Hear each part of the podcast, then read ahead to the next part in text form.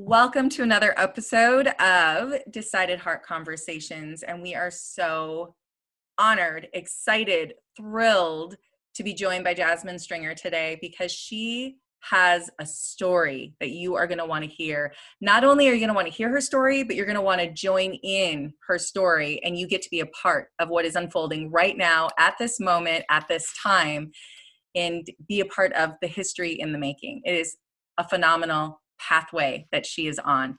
So before we get too deep there, let's start by bringing you to the forefront, Jasmine, and talking about who you are. We met in a class. It was so cool. We know a, a great group of women that all rise up, support each other, help each other out. We were in a class together that I was doing on personal branding. You impressed me so much because you had such wise questions, so much insight.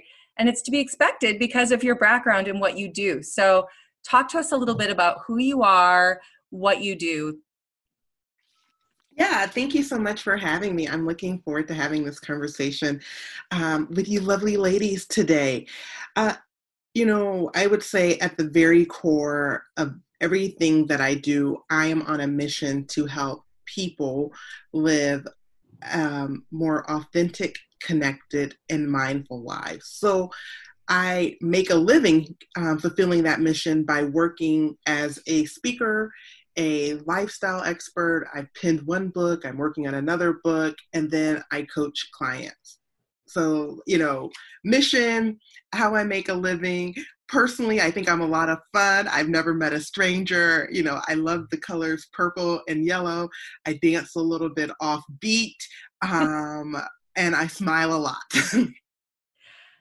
You absolutely do. And you have a mantra that I love, which is carpe diem. And you, when you see something in front of you, you do seize that moment. You don't wait. And and you are, I mean, you, you sort of gave a brief background, but can you drill down a little bit more about what it is that you, I mean, you're a lifestyle expert. You are a, I mean, when you are coaching people, what is your emphasis? What do you Right. What do you really, you're, so you're kind of I, all the yeah, things. Yeah. I can. Yeah. So I tried to do that really succinct because, you know, to help people understand.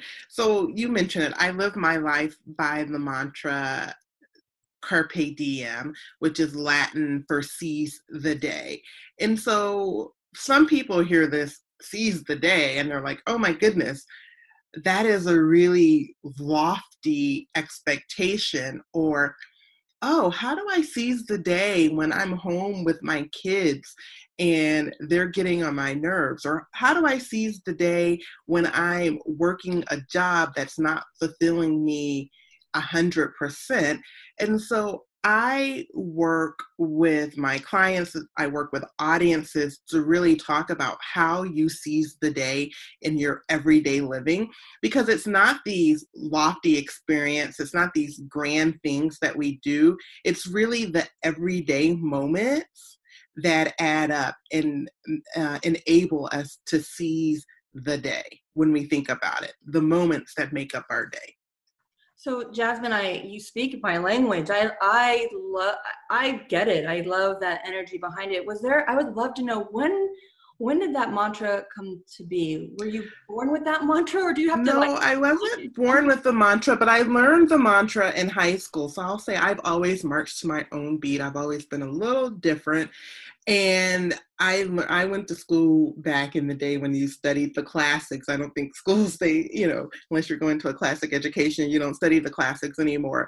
And so I heard this expression and it was different like me. And I was like, oh, I like that. So I just started using it, carpe diem.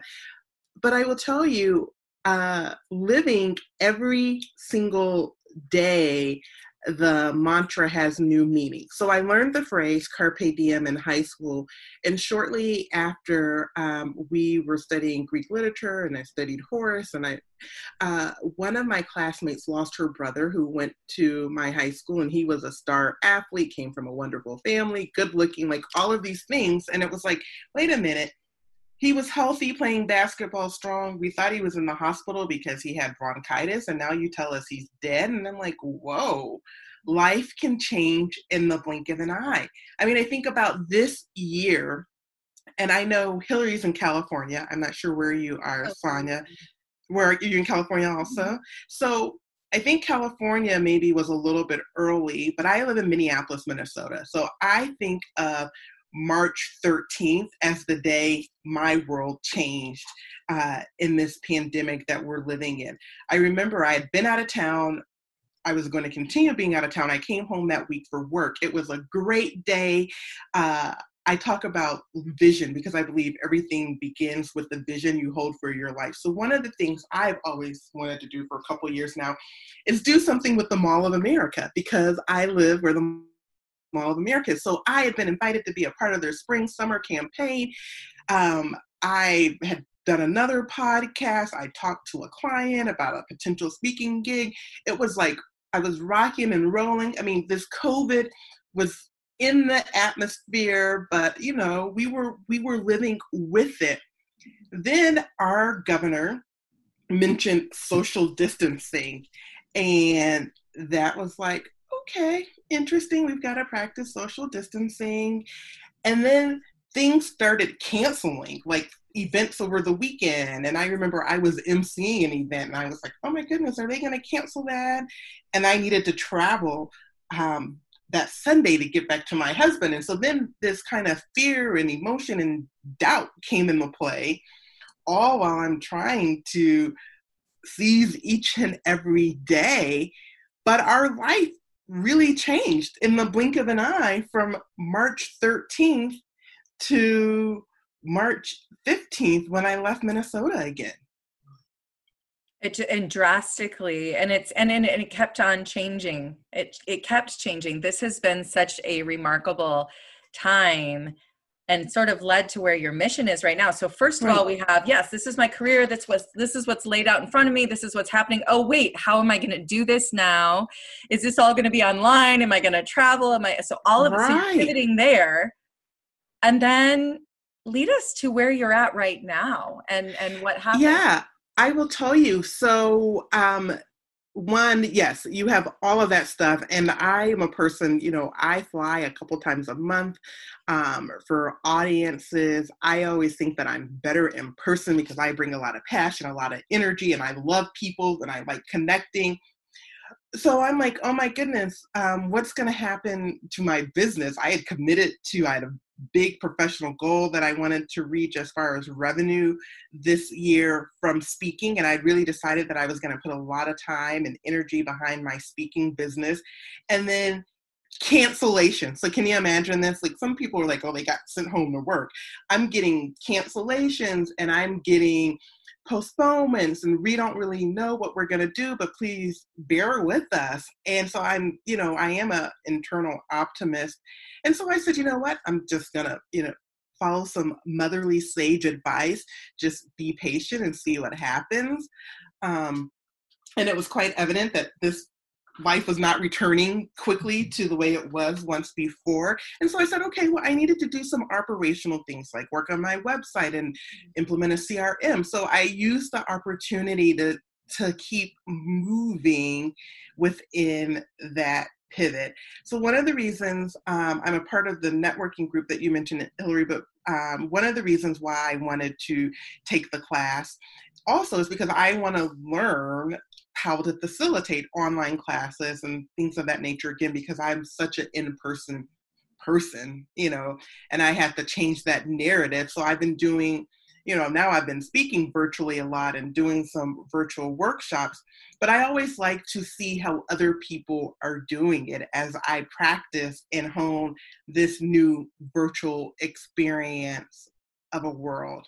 So we have the, you know, health pandemic going on. And then I live in Minneapolis, Minnesota, and um, George Floyd's murder happens. And so that opens another big, you know, bucket of emotions. You know, I like to say it was a conundrum of emotions for myself, because you're dealing with this murder in your city. You're dealing with a city that's hurting. You're dealing with protesters, you're dealing with rioters, and you're trying to make sure that the narrative is correct, and people are calling the protesters the protesters and the rioters the rioters. And then we open this, we well, we don't even open, we take the Band-Aid off of this wound that has been festering and is so infected and so nasty and pussy and, you know, it is gross. And we have to deal with it, called racism and social injustice, injustice and the lack of equity for Black and brown people in this country and B I P O C people in this country. And so now, you know, I call it the new awakening. As a Black person in America, I've been living this every single day of my life. Um, and yet at some point I have to admit that I too have some privilege, um, you know, due to socioeconomic education. I mean, I don't have all the privilege. My privilege is not white privilege, but yet there is a different, you know, I'm not, you know, um, on government. So, you know, there are things that I, I have a different thing. So you processing all of that. Um, and I always say that I want to be a part of the solution and not a problem.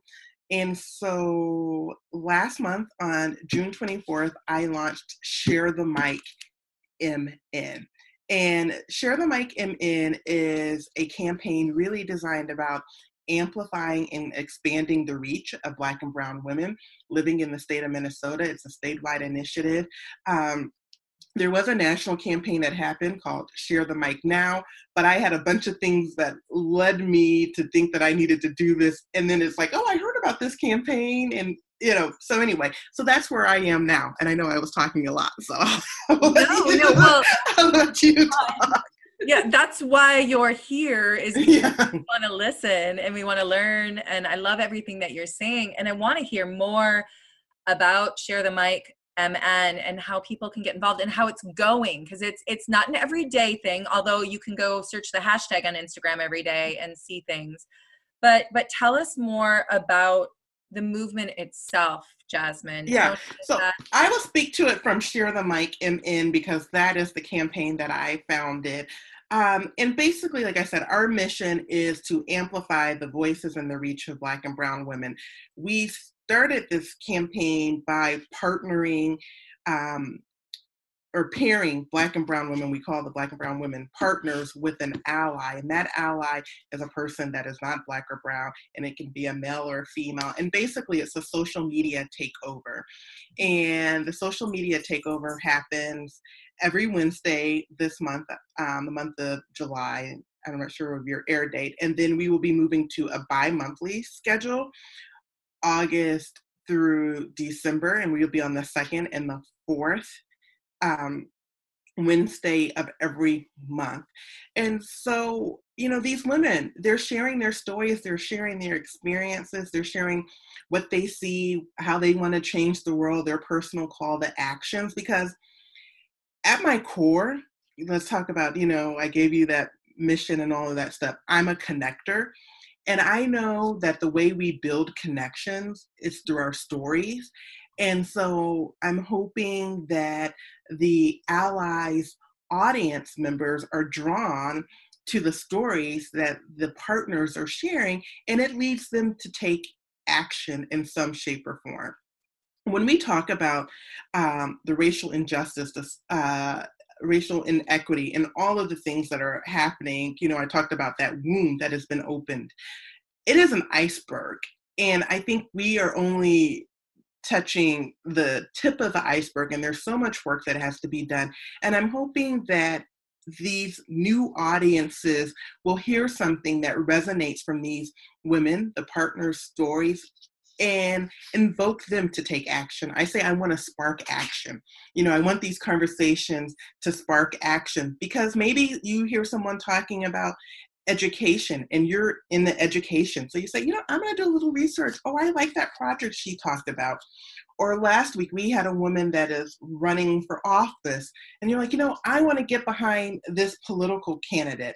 Or we had a woman who is a young Black mom and she talked about, you know, growing up in Minnesota as a young Black woman and the self-esteem issues that she had and how she's really trying to instill self-love and value to her daughters when they are living in a world where, one, they don't see many people look like them, and they are constantly reminded through images on television, through the glances, that you are not enough or you got to do more. So how do you reaffirm these young ladies and let them know that they are enough, they are worthy, they are capable when the world is saying something else? And so maybe you decide that, you know what, I want to help change that narrative. You know what, I, I, I really am inspired by your work. It is the word connector. And, you know, I, I think the initial reaction when that Band-Aid was pulled off is action, action, action. And what was very difficult is awareness for, for us to, to challenge our own privilege, to, to not choose just a side, but to be aware of what our purpose and place is. And for you to, what, what's unique for me in that work that you do is to lean in, al- like the word allies was so important to me, it was really mm-hmm. important to me, because we're leaning into each other rather than creating this defense, which can build that wall. And right. for me, um, there's this, this great program I took that was a twenty-one day racial equity challenge. And it really created this awareness that, that I know my place, I'm ready to take action. And I just, right. I feel like your work is foundational in creating the change that we're all wanting to see, not wishing to see. Right. I'm so truly inspired by that work. Thank you so much. And, you know, I think that's your point. Like th- that's one of the things that I learned about myself um, during these thing uh, during this period is that I am a person of action. And sometimes, you know, and I like to talk, and you you know, so it's, sometimes it's like you got to listen more than you talk. But what is the proper action for me to take? Because, you know, so many people are doing things, but how can I have an impact in my world and start where I am? This is what this campaign was about, starting where I am, because this cannot be a moment in time. This has to be a movement, and we have to sustain this if we are going to change um, these issues and really heal and move forward in a fair and equitable manner for all people, like our four founders wanted. Um, and so, yes, I worry about some of the, I'm going to be very frank, the white women in my community that I've seen that have like done food drives, and they've like, they took something down to the protesters, or they took something down to North Minneapolis, or they did like groceries out of food. They did a food bank. Yes, that was wonderful. And thank you. But there is so much more that needs to be done. So I don't want them to say, oh, I did something. Yay, I had my action. I feel good about myself. And there's so much more. We have a school year coming up, and we know that in, many, in Minnesota, we have the largest achievement gap in the United States, which is really unfortunate when you think there are over fifty Fortune five hundred companies headquartered here. So how do you examine yourself and your privilege or your experiences or your expertise and say, you know what, how can I help with education? Because this is something I'm really passionate about. Or, you know, I'm passionate about food. I'm passionate about um, motherhood. And I know that there are some moms, not just Black moms, but there are moms that are struggling in this, is there school, is there not school? There are moms that need childcare. So how can I be of service and really help heal and move our community together? I think that that's so powerful. And I know we've talked about the term servant leader before, Jasmine, and how important yeah. it is to, to both of us, that leadership is not just about having people follow you, right? Leadership is not, in fact, it's not even about that.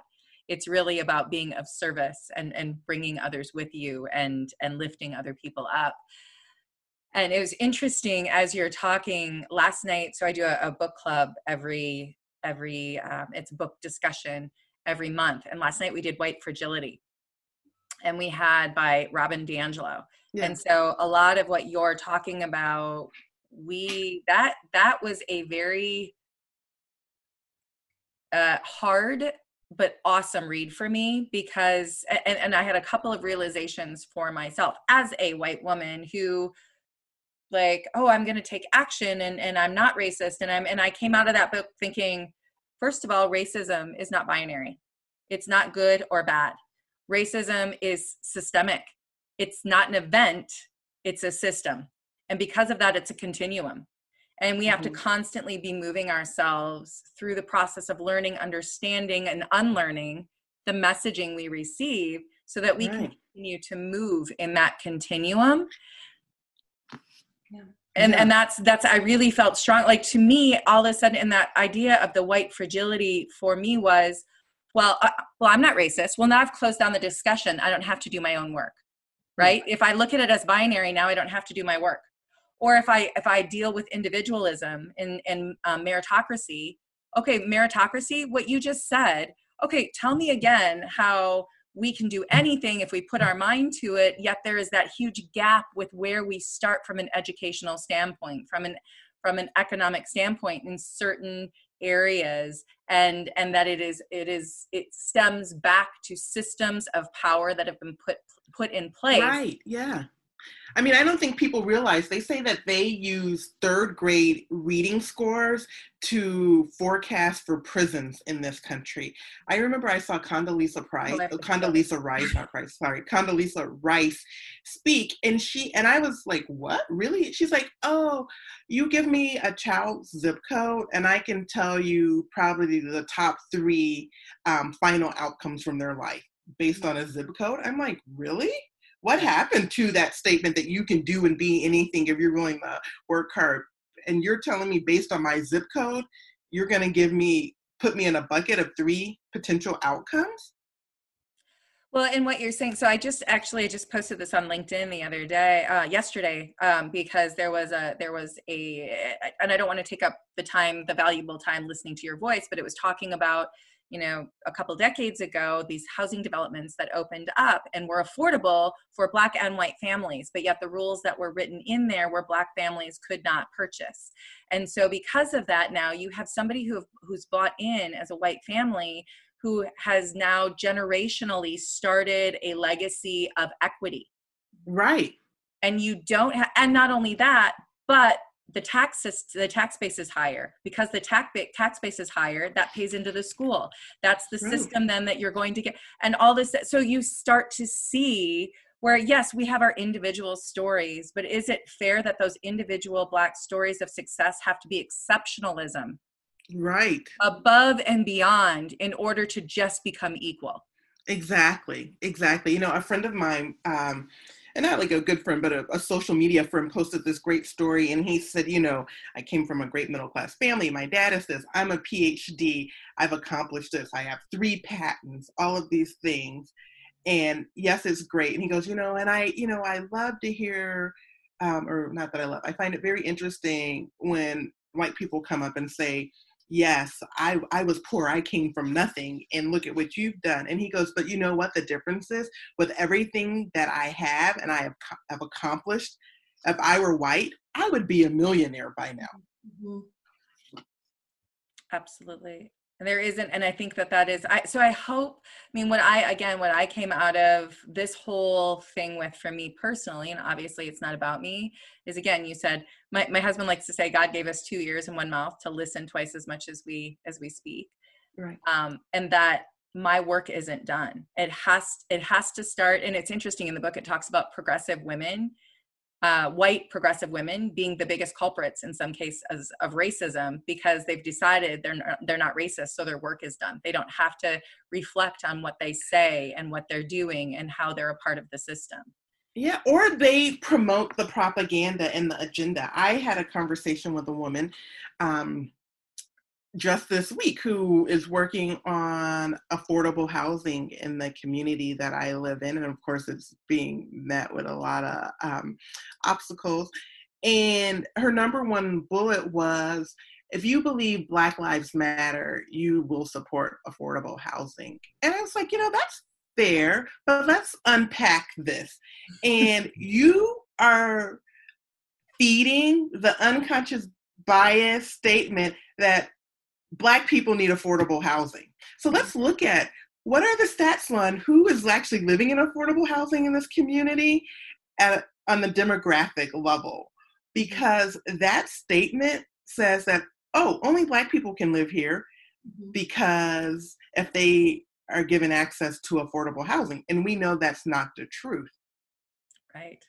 So let's tell the whole... Let's, let's tell the whole truth, right. Yeah, and so why is it not that Black Lives Matter, you believe in affordable housing? Because the numbers will show you that Black people aren't benefiting from affordable housing in this community.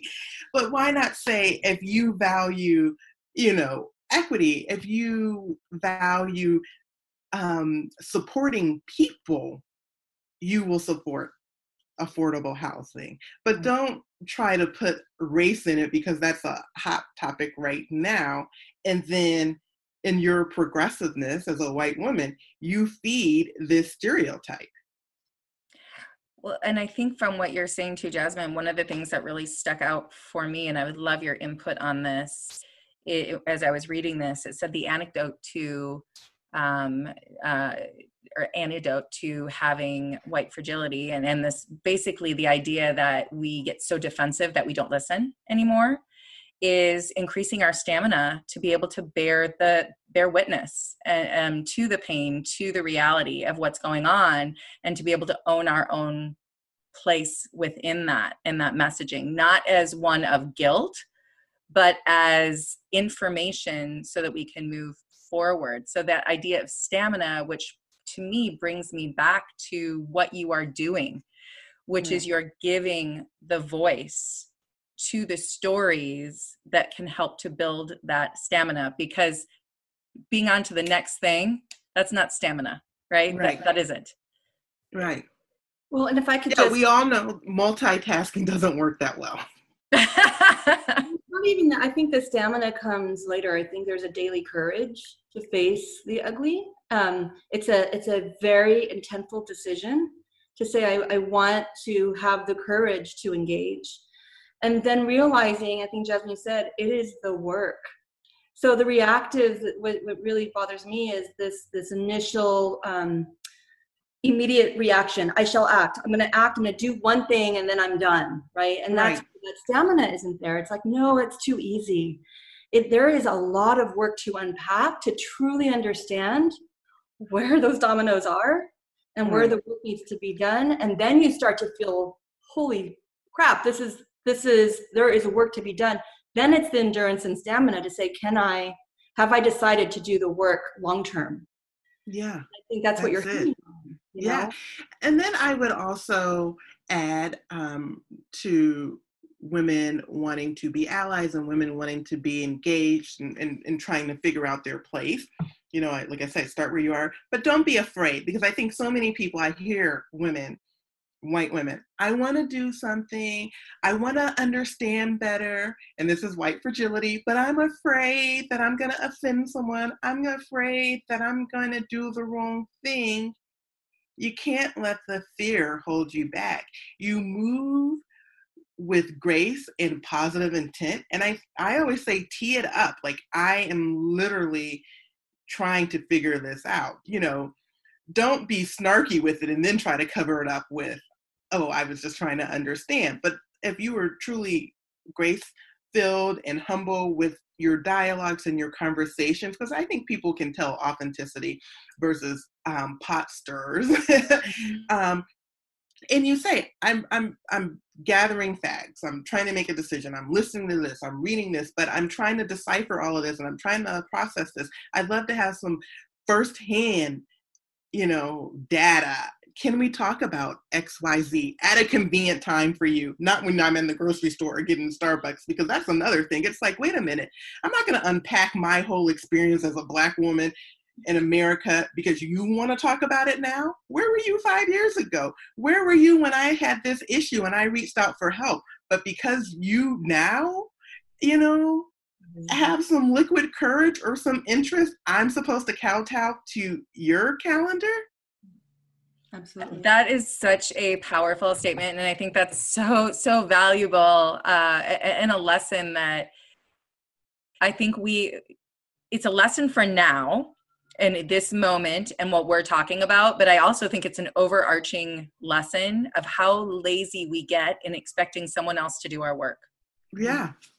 I mean, but, and particularly in this, but it's like, but I, I but I also don't realize, um, Sonia and I talked about this a lot because we had, we were trying to debate about what we were going to do the week um, that George Floyd was murdered and, and different things. And we said, you know, here's the thing is our friends that are Black are exhausted this week, exhausted, emotionally just done.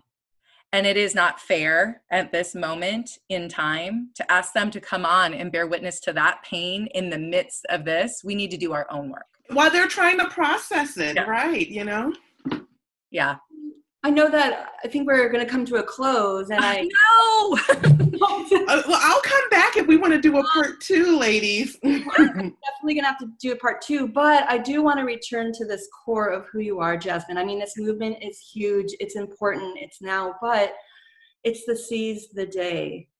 Um, and the shifts of what does seize the day mean each day. Yeah. To end this conversation about what those pivots and shifts mean when it comes to that core. Um, you know, so today I think about um, in this very moment, because I always say, bring things back to this very moment. So in this very moment, I'm so thankful for you ladies for sharing your platform with me. Um, I am thankful that it is a sunny day in Minneapolis, Minnesota, and I'm trying to be in the present moment and think about, you know, and just enjoy this summer and not get into like the winter and what we're going to do there. So like I I had two meetings prior to this and I scheduled them as walk-in meets because I want to be outside as much as possible. And so that's a very seize the day moment for me because I'm I'm being intentional about being outside and moving my body. Um, in the park that I walk, um, I don't know if it's kids, families, they've painted rocks and they put them out, you know, and They're, they're always changing. So I saw two cute rocks today. I actually saw three. Uh, the first rock I saw was a, a pair of ladybugs holding hands and, and with a little heart. And one's like a man and a woman. And I was like, oh, made me think of my love. So cute. Then I just saw like a solid blue one. I was like, okay, whatever. They didn't get that creative with theirs. They just painted it blue. And then I saw another one that said, don't stop. And so I'm going to leave or close on that phrase. We cannot stop. Don't stop. I would love your audience to connect with me. Um, I'm going to do two plugs if you don't mind. One, I have a great book, I think, which is wonderful for a time like this called Seize Your Life, How to Carpe Diem Every Day. Simply seize your life. And then please support Share the Mic M N. If you know people that can be partners or allies, it's all on the website. But if you can support financially, because we do need money to keep this campaign running, um, no amount is too small, and it's all a charitable donation. And that is all available on our website, share the mic m n dot com. Excellent. Absolutely. So they can go to share the mic m n dot com and also go to Instagram and follow Share the Mic M N. Yeah, the hashtag and the account. And the account and the hashtag. Absolutely. Yeah. Sonia, last thoughts before? No, I, I know so much work to be done, but I'm thinking about what my day will look like today. It's beautiful, sunny California. I have a half day today. I'm going to enjoy my two daughters. I, I'm going to be very present, and I thank you for that, Jasmine. Thank you. I love hearing that. No, Jasmine, I, it is a gift. Every time I get an opportunity to speak with you, I feel like it is a gift and a joy. And so I thank you so much for the present of your presence today for us. We were, we will definitely have a part two. We always give a challenge at the very end. I feel like we have a two part challenge today uh, on Instagram, which will be number one, go and tell us when you have followed Share the Mic M N.